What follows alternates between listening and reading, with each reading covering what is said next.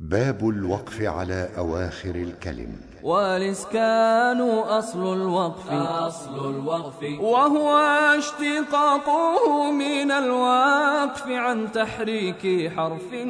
تعزلا وعند أبي عمرو وكوفيهم به من الروم والإشمام سمت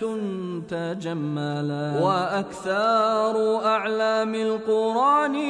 يراهما لسائرهم أولى العلائق مطولا وروم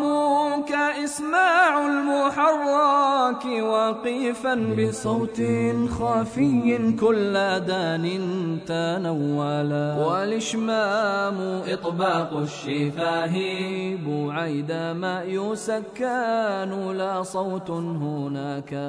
فيصحلا وفعلهما في الضم والرفع وارد ورومك عند الكسر والجر وصلا ولم يره في الفتح والنصب قارئ وعند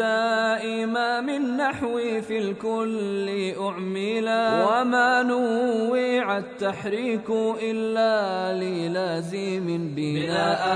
وإعرابا غدا متنقلا وفي هاء تأنيث وميم الجميع قل وعريض شكل لم يكونا ليدخلا وفي الهاء للإضمار قوم